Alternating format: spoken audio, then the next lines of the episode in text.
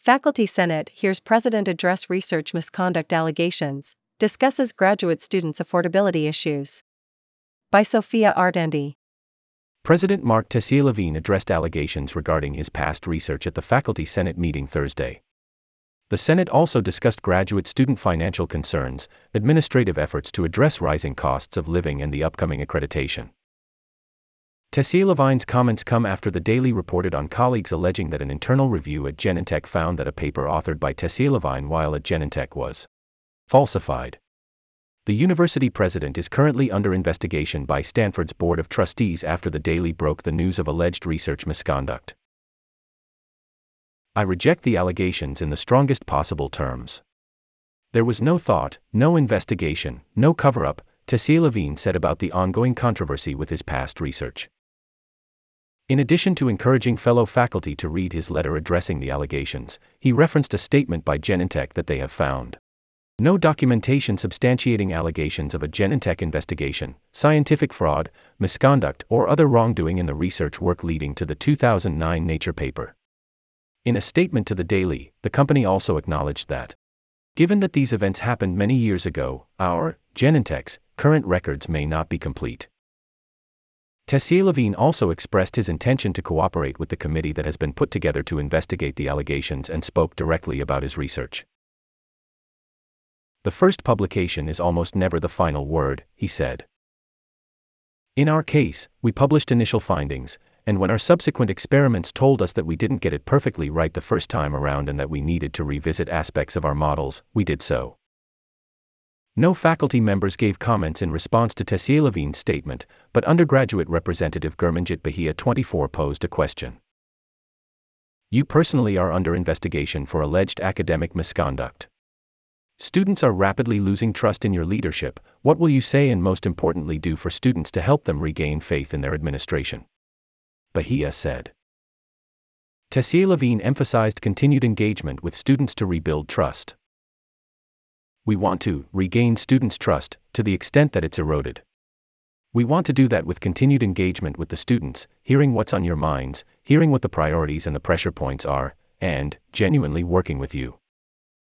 Much of the meeting focused on the tension between graduate students and the administration on affordability. Vice Provost for Graduate Education and Postdoctoral Affairs Stacey Bent presented research conducted by the university about financial support for graduate and postdoctoral students, of which Stanford has around 9,600 and 2,500, respectively. This presentation comes after the Graduate Student Council, GSC, unanimously passed a vote of no confidence in the university on February 14 over continuing affordability concerns. The next day, the GSC posted a change.org petition calling on university action to address their concerns. Bent outlined initiatives the university has taken to improve affordability. Starting this academic year, Cardinal Care is now fully funded for all doctoral students. Need based funds have also expanded, Bent said, with each student family eligible to receive up to $20,000. Other funds include emergency aid and student aid. In December, R and DE did a market comparison study, finding that rent for Stanford units are 21 to 33% below the comparable market of Palo Alto, Menlo Park, Redwood City, and Mountain View.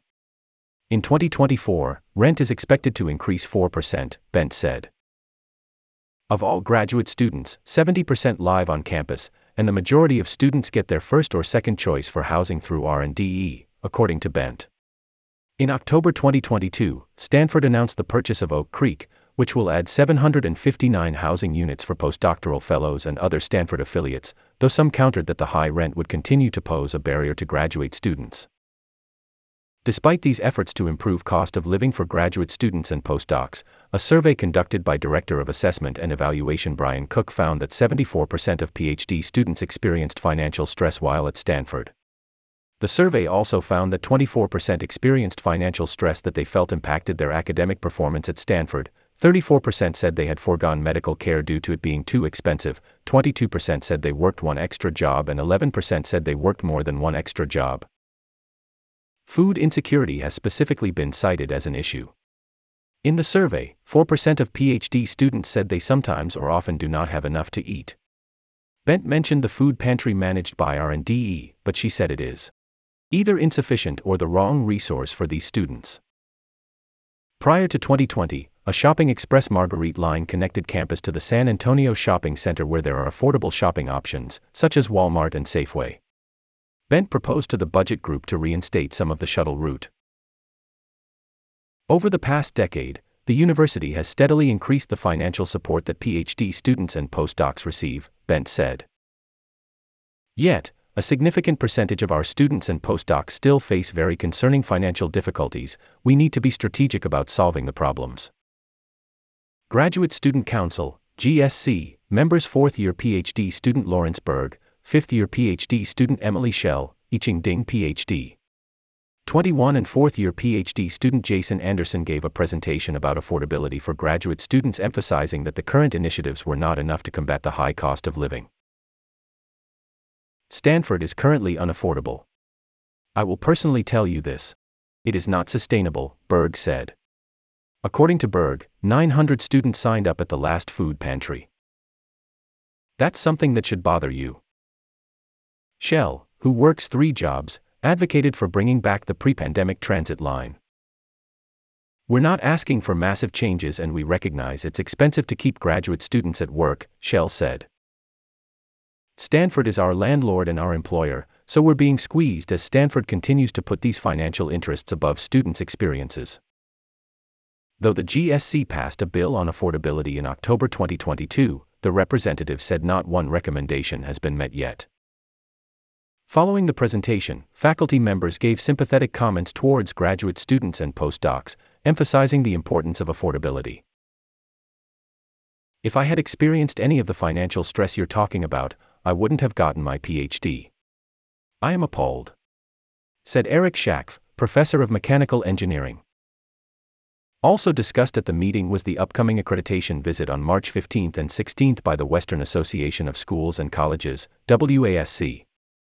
According to the WASC website, accreditation is a voluntary dual purpose process that evaluates the quality of learning at schools, as well as their self improvement.